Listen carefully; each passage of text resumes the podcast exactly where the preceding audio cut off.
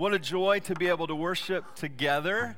Uh, I love this time of the year, and it's sort of fun to be here in the sanctuary looking at the decorations that you, some of you helped put up uh, as we did our Hanging of the Green service last week. That was really fun. Uh, first time I think we've had a sheep in here. We did have a little sheep uh, doo doo, but it was all good, man. Uh, it was so awesome just to be able to celebrate uh, Christmas with you. And um, so we're in that season. And uh, what we are doing uh, in that season is we're really treating this as Advent, a season of preparation. So, how's your heart doing? And we're not talking so much about wise men and shepherds and all of the Christmas stories. We will get to that uh, in the various services that we do. But really, I want to just go after the how's your, how's your heart and how's your heart preparation? And then, specifically today, uh, as we were talking last week about being repentance ready people, you know, what does it mean to be revival ready people? Uh, how's your heart doing in that? How's your heart in terms of being a harvest ready people? How's your heart in being a return ready people?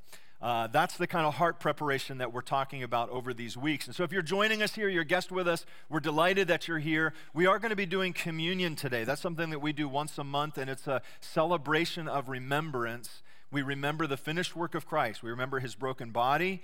We remember his shed blood. And we do that by taking the elements together. And so, if you're a believer in Christ today, it doesn't matter what your church background is, you don't have to be a member here or anything. We would love for you to celebrate communion with us. And uh, we're going to do that at the end of the service. Some of you picked up some elements when you came in. That's fine. Uh, you don't need to get up right now because we're actually going to give you some time in the worship uh, at the end where you can actually move to the tables and, and take the, the bread and the cup together. And one of the things that we always encourage people to remember is that the reason we say this is for anyone who is a believer in Christ, you may not have come to that point yet where you've made a commitment of your life to Jesus Christ. And uh, so the scriptural encouragement is this don't take communion today. That's not a prohibition, it's actually an invitation because what we're doing is we're saying we want to invite you to consider the work of Christ. Don't, don't acknowledge a sacrifice that you have not yet received, but instead receive it and then come and celebrate with us at the communion table. So that's why we say that. If you're a believer in Christ today, maybe that's the day that God wants to breathe some life in you. Uh, that would be awesome uh, we'd celebrate that with you as well. For all of us, uh, I suspect that there's some areas of our lives in which we're asking for God to revive us.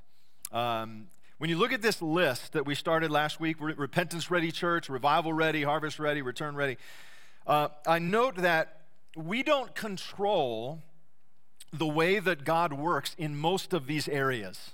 I mean, we don't control God at all, but really a lot of these things, the revival, reviving work of God, the harvest that He wants to do, His return, we don't really get a say in those matters. And yet, we want to be ready for the work that God has, meaning that we are anticipating and we are expecting that God desires to work. We're making room for Him as we pray and as we invite and as we welcome and receive and as we respond uh, to His presence. So, with that in mind, I'd like to just begin with a, with a story. I was kind of scrolling back to when God was getting a hold of my life in the, in the mid 90s. Uh, I went through a period of time that was kind of a spiritual renaissance for me, where for the first time, really in my life up to that point, I began to realize that the things that I understood to be true of Christ actually had deep personal meaning for me.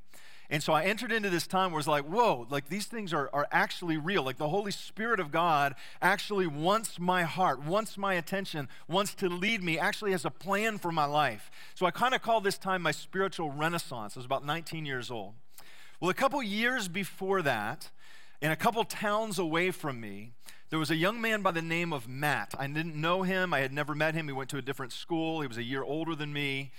And before God was doing this work in my life, Matt was experiencing an encounter with God that set his heart on fire and then impacted a whole lot of lives, including my own. So it's kind of interesting how God has a way of working that. So I just want to tell you a little bit of his story. Matt was a rich kid, uh, smart, uh, good looking. I mean, had everything kind of going for him in life. And so he's going through life, kind of living this semi charmed kind of life.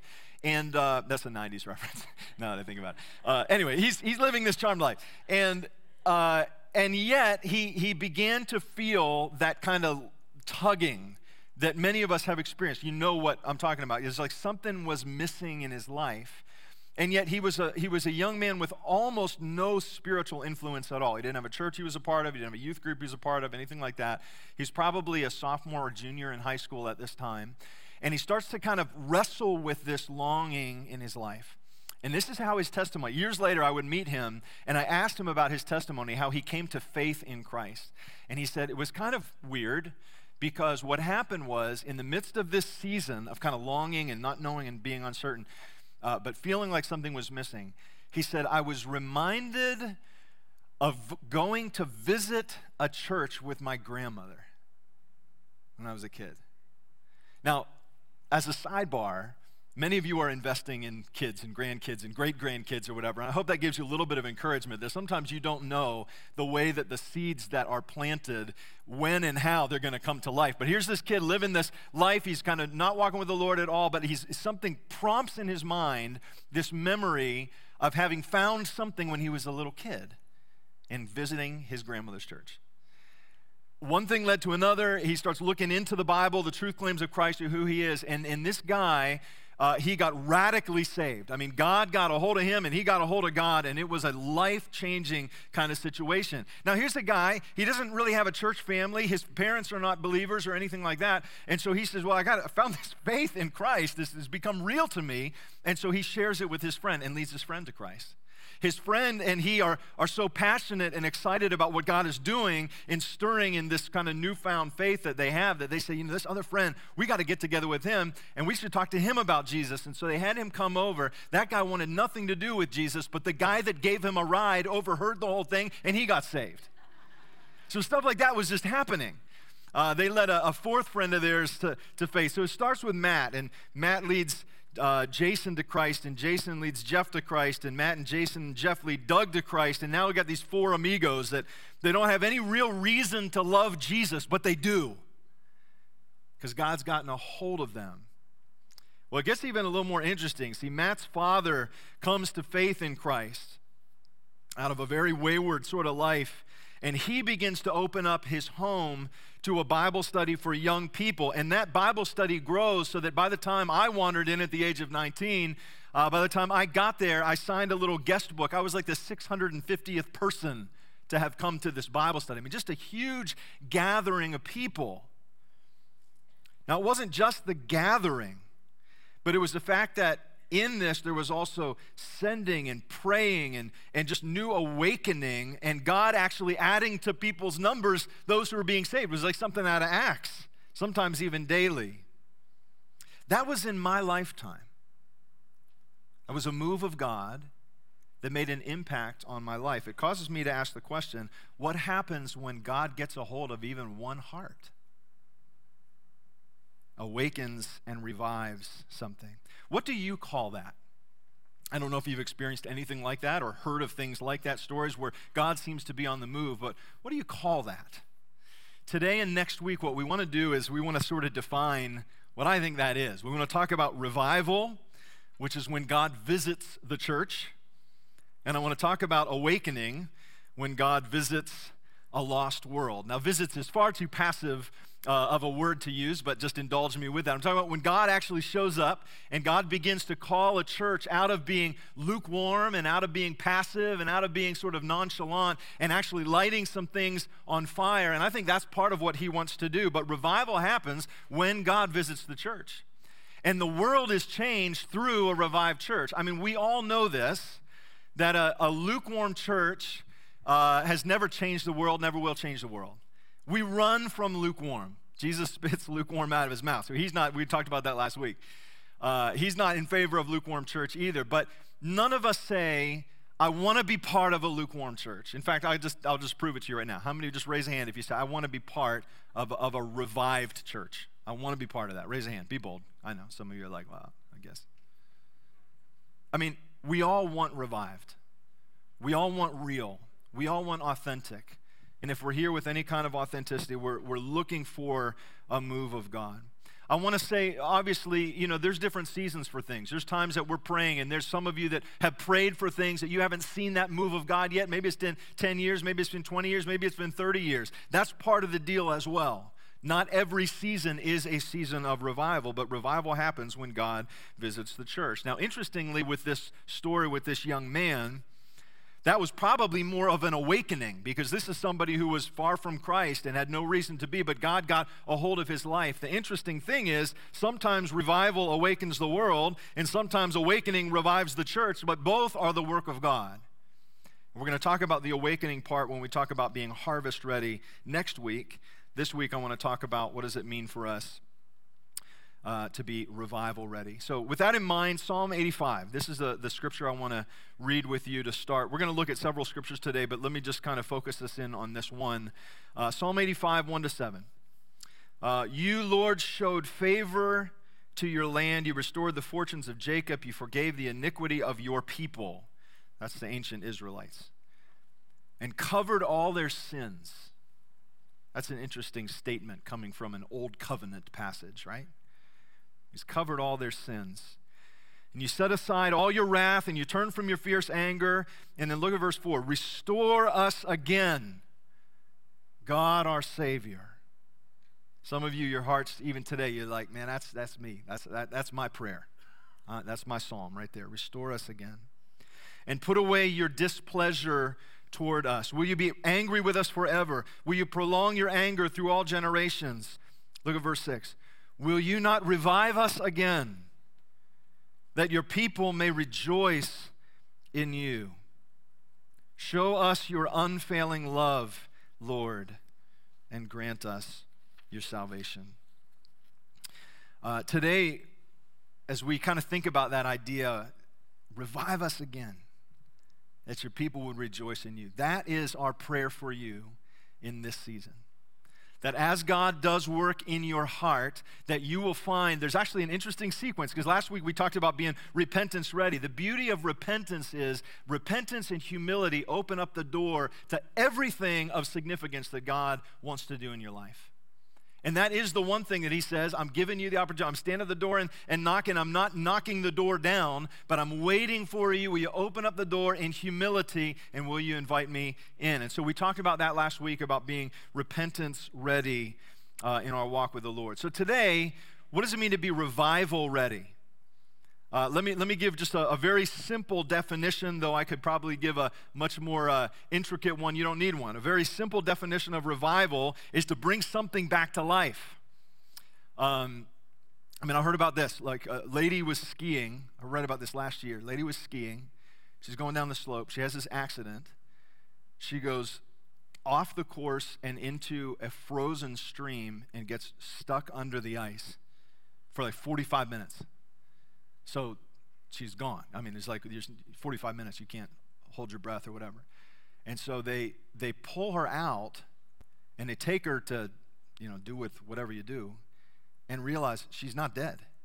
Like something about the coldness of the water or whatever kind of threw her into this stasis and was just sort of shut her whole body down.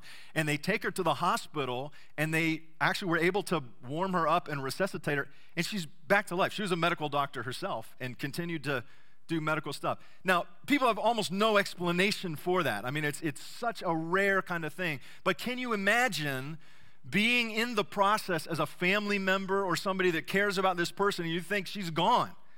You think she's dead. You're thinking funeral arrangements only to find out she's back to life. I can't imagine what that must have been like. But that's what I'm talking about is this idea of revival is bringing back to life that which is thought to have been dead. Now, I want to give some props to a very uh, a guy I respect very highly by the name of Bill Hyer. Uh, he's a teacher and he's, uh, he just does some great teaching. And, and one of the, I got to sit under his teaching on revival. And uh, he gave this example that I, am pirating from him, and, and, and some, some of his thoughts have uh, made their way into this message here today. But little props to Bill Hyer for that. But he gave this example, which I thought was so perfect because I love the movie A Princess Bride. How, many of you know that movie, right? I mean, that, how many of you don't know that movie? Come on, you gotta, we we are gonna take you out. If you don't know that movie, you, you really need to. Uh, so quotable. I mean, how many of you can quote at least one line from that movie? Right, most of us can. So, you know, things like inconceivable, you keep using that word. I don't think it means what you think it means. It's just so great, so great. So he used this example of Miracle Max. And you remember Westley, he's gone through the pit of despair and he's dead. And so they take him to Miracle Max to see if they can bring him back to life. And Miracle Max says, how many of you can quote it? He's not dead, he's, he's only mostly dead, which means he's a little bit alive, right? And I wonder if that example is not just a perfect, like, verbal picture of what we're talking about when we talk about a church in need of revival. Uh, many of us have said we, we flee the church because it's all dead there, nothing good happening, and it's life draining and all that kind of stuff. Because nobody wants a dead church. Everybody wants a church that is revived and alive. Uh, and yet, so we've recoiled from a dead church and we said there's nothing of value here. And yet, God, by His Holy Spirit, would say, ah, it's only mostly dead. That's the good news. It's only mostly dead. And it's only ever mostly dead. Because one of the things that you're going to see here is that God, the same Jesus who stands at the door and knocks at the door of the lukewarm church, is very interested in breathing life back in, even to a mostly dead church. And so, if that's been your experience, it's not a hopeless uh, situation. So, uh, bringing back to life. Um, th- this is what we see when we look at accounts of historic revivals. We see that revival is the sovereign work of God. It's not under your control. You can pray for it, you can get your heart ready for it, but God shows up when and how He wants to show up, which is why even in His first advent, Jesus shows up, and a lot of people missed it. They didn't know what to be looking for necessarily. Why? Because it's God's agenda. It's the sovereign work of God. But l- let me give you just a couple things again, just to orient us around this definition of revival and the bringing back to life. So, first of all, we see this revival comes uh, in answer to prayer.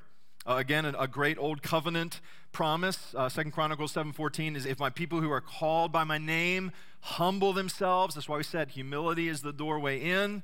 Uh, will pray and seek my face, turn from their wicked ways. That's being repentance ready. I will hear from heaven, I will forgive their sin, and I will heal their land. So there's a connection of revival to prayer, always, always, always, always, always. Uh, before this message is over, I want to give you uh, some encouragement of why you can pray with confidence for revival, but we'll get there. Uh, so it's connected to prayer. Second, revival comes to the truth of the Word of God. Uh, Jesus actually says this in John 17. He says, Now they have come to know that everything which you have given me is from you. Like the visit of God and the revival of God's people, the message of Christ and the words of Scripture, these were all kind of interlocked, one and the same. This is God speaking to his church. So there's this revelation through the Word of God, which is also what kind of keeps us safe uh, and safeguards us from doing goofy things in the name of, well, God probably told me this or that or the other thing. So we keep anchored in his Word. Uh, revival brings conviction of sin. Uh, John 16, 8 says, He, uh, when He comes, will convict the world regarding sin and righteousness and judgment. So we see that uh, frequently. Uh, even last week, you know, the response of, of many people to find the joy of repentance and the joy of a realigned heart with the Savior. It's actually a win, but that's, that's repentance, and revival is a huge, huge part of that as well, and vice versa. Uh, ultimately, uh, revival is the sovereign work of God. Uh, so that, you know, when Jesus says this to Peter, he says, I say to you, you are Peter, and upon this rock I will build my church, and the gates of hell will not overpower it. I'm going to build the church. So we, we need to remember that in this praying for revival, being revival ready. It is always Christ who initiates a faith. He's the author and perfecter. He's the one who's gone before. He's the head of the church, and He's the one who calls us in to be a part of it. So this is a sovereign work of God. So revival is when God visits or revives the church. Awakening is when God awakens a lost world. And we see the way that those things go oftentimes hand in hand. Okay. Um, I did this weird thing with my notes. Uh, I, I had to print on uh, less paper than I thought I would have. So I've conveniently put my, my notes in all kinds of weird order today. So if you see me up here looking around like I'm lost, it's just because I am. Um, but here we go. Okay. Uh, in, in the definition of revival, let me, let me ask you to also consider this because this is important for us. I want to encourage you to look for sparks of revival.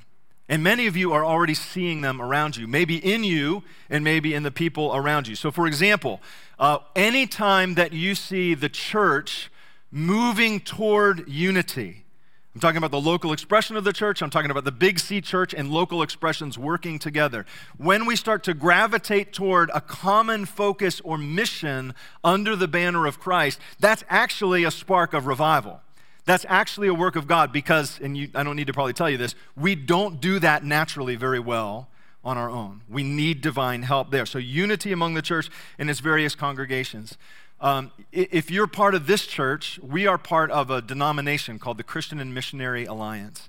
The founder of the Christian and Missionary Alliance was A.B. Simpson, who it was a, a, a mobilizer for global missions. But when he started that work, he was pulling people together who were just like minded missional people. But they were coming from all these different backgrounds. That was a revival spark. That was a revival spark that became actually a global phenomenon of God working and moving. So, unity among the church is very important. Uh, repentance and humility, uh, mentioned that about last week's message. Listen, this last week, I've been almost inundated with emails and reports from you talking about how the, the door of repentance, you, are walking through some things and you're finding some sweet alignment uh, with God's heart through that. And that, i tell you, like that kind of story kind of spurs me on. And so we're spurring each other on and we're seeing God do some incredible things. But that's a spark of revival. Like when one person says, you know, I'm getting on my face before God, when one couple or family says, you know, I'm really seeking the Lord with a greater level of fervor and repentance and humility, that's a win. So I, am going to touch on that just a little bit more, but let me keep going. Uh, another spark of revival, uh, greater boldness and fervor in prayer. That's a spark of revival. I don't know if you've experienced that when you've come to a place where you're like, you know what? I'm tired of, of kind of wimpy prayer, like less no authority kind of praying because God has given me authority. And so, I'm, all of a sudden something begins to rise up in you, not about you, but about the confidence that you have in God. That is a revival spark.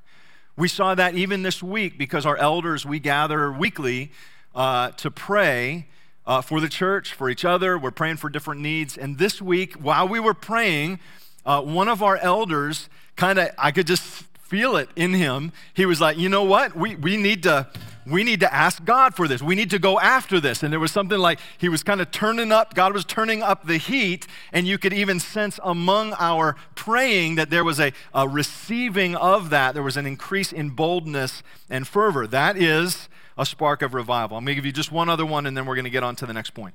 Um, uh, here's another spark of revival hunger in the next generation hunger in the next generation. We are unapologetic about saying that if we if we if there's one thing we can't fail at, we cannot fail in ministering to the next generation. And friends, let me just simply say this. If you're investing in kids or grandkids or great grandkids or kids that are not your biological relatives, but you're investing in them, if you are in that place and God gives you a glimpse in their life of a hunger, a deeper hunger for Him, a deeper hunger or a passion, a sense of calling that's starting to stir. Let me just encourage you get on that. Lean into that. Don't miss out on that. You know, like when I'm talking to someone, they're like, well, yeah, their kids are thinking about this. No, no. If your kids are thinking about that, you got to go after it with them. You got to lean into it. That is an awesome gift. And many of us, because we pray for people that we know and that we love, but that aren't walking with Jesus, we know we can't take for granted when spiritual hunger is there. Spiritual hunger is a revival spark. Part of our job is to throw some fuel on that spark. Okay.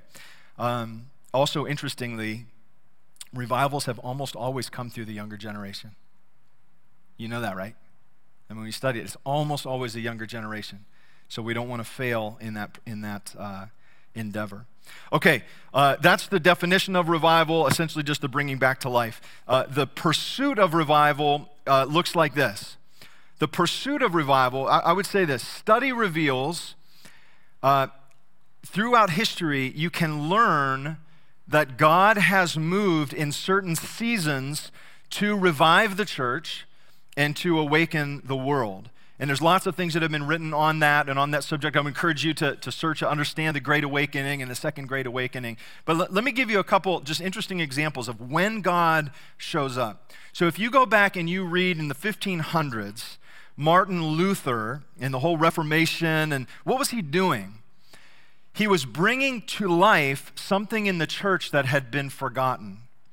So that the i mean this is a pretty big one but like the person of christ and the priesthood of christ and the access that we have to him which had largely been removed luther was saying no we need to get back to that. And all of a sudden he's bringing something to life but it was a restoration of jesus to the church if you look more recently in the 1900s, you get into the, some of the great awakenings. In the 1900s, you see the Welsh revival the Azusa Street revival, and this was, in many ways, the restoration of the Holy Spirit to the church. The church had become dead and lethargic, and all of a sudden, to realize the Holy Spirit is still real and active and imparting gifts and doing things like that. So we see this restoration of the Holy Spirit to the church that had been lost.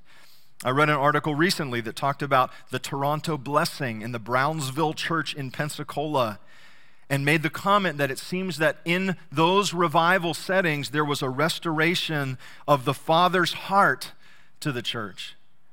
So, in one season, it's a restoration of the Son, and in one season, it's a restoration of the, the Spirit, and in one season, it's a restoration of the Father's heart.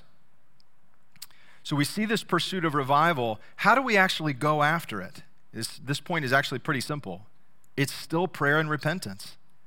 It's still Second Chronicles 7:14. If my people are called by my name, humble themselves and pray. And actually do it. Right? I mean, I wonder, I'm, I'm thinking about the coming year, and I'm kind of sensing the Holy Spirit in my heart, and I know Amy's sensing the Holy Spirit in her heart as we're talking through and leading through and leaning in and praying for you to say, like, what if we actually took some big steps forward in this area of prayer? to really base what we do not on praying when we're all done making our plans, but to really lean in to what God has for us in prayer. So it's, it's prayer, it's repentance, it's humility. Last week's message, when I was talking about being a repentance ready people, Amy actually said to me after the service, she said, Do you ever think about preaching a, ser- a sermon uh, two weeks in a row or multiple weeks in a row? Just same sermon, just do it again. Like, make my preparation a lot easier. Um, and I said, Yeah, sure, I've thought of that. I've never done it, but I've thought of it. And she goes, Well, if there was one that you would maybe do it, I, I wonder if we could not get enough of repentance ready. The fact of the matter is, you can't get to repentance ready. Stay humble, keep listening, keep responding. Jesus loves the lukewarm church so much that he's knocking on the door and he's waiting to, for us to let him in. So stay, stay humble. Psalm 85 we started with today. Will you not revive us again that your people may rejoice in you? So let me give one, one last thing. So if you're praying in that direction, you're thinking, you know, maybe even today, you say, I'm trying to get my heart in that right place. I want to pray. Why would I have assurance that I could pray for revival? Here's, here's the last point assurance of revival. Uh, four reasons you can pray for revival with absolute certainty that it's coming. I'll do it real fast. Number one, God promises it. I love this. Luke chapter 11, 13. If you who are evil know how to give good gifts to your children, how much more will the Heavenly Father give the Holy Spirit to those who ask Him? That's like, it's so direct. I get it. I see it. I want to take good care of my kids. And if I, as a father who is very fallible and has fallen short many, many times, want to take care of my kids, how much more does the Heavenly Father want to give the Holy Spirit? The presence of the Holy Spirit, the manifest presence of the Holy Spirit in the church, that is revival and that will revive us. So God promises revival. Number two, God's nature reinforces revival. It's interesting. Job 19 says, For I know my Redeemer lives. If you don't know that your Redeemer lives, why would you ever think he could make you alive again? And yet, Job says, I know my Redeemer lives. His nature is to breathe life.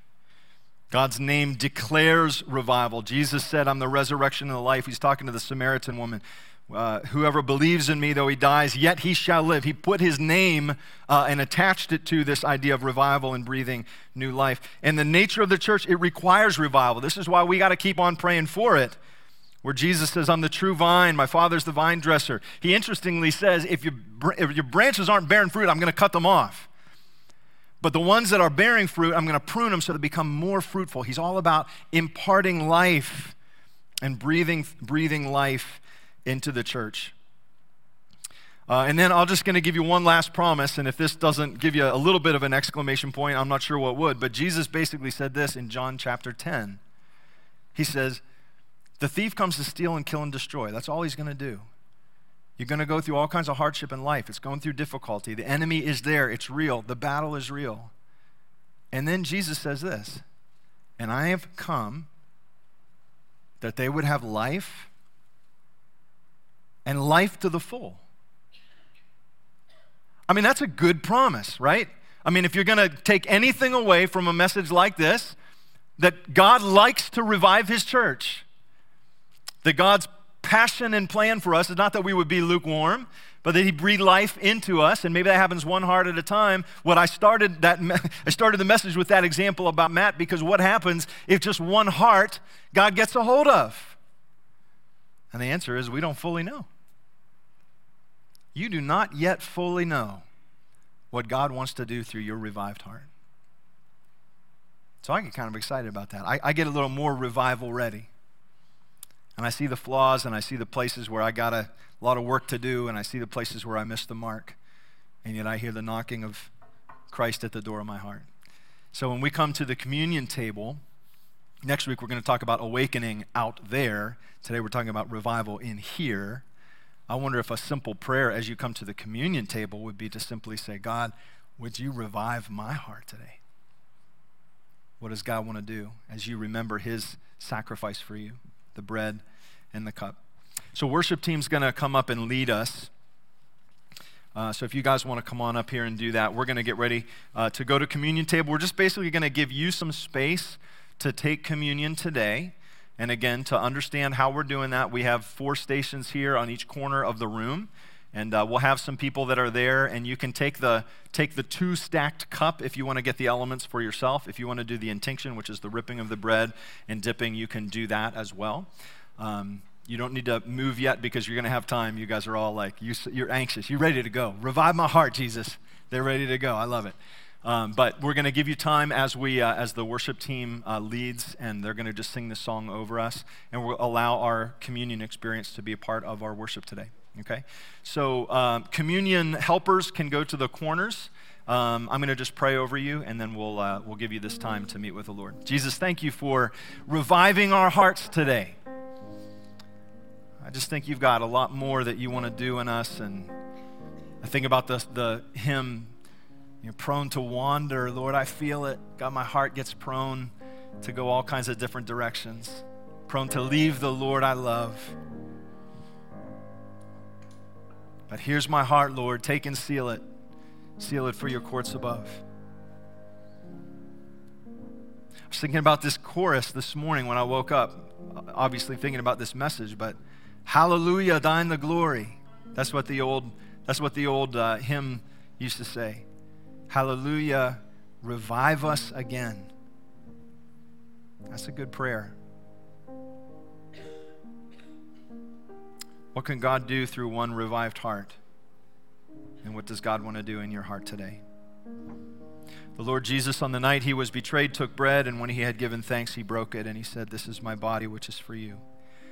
Do this in remembrance of me. And in the same way, he took the cup. And he said, This cup is the new covenant in my blood. Do this as often as you drink it in remembrance of me. For as often as you eat this bread and drink the cup, you proclaim the Lord's death until he comes. So, this is your time to meet with the Lord. That simple prayer God, would you breathe life into my heart and my life today? And when you're ready, make your way to one of the communion stations, take the communion elements, allow the Lord to meet with you in a special way. God bless you today.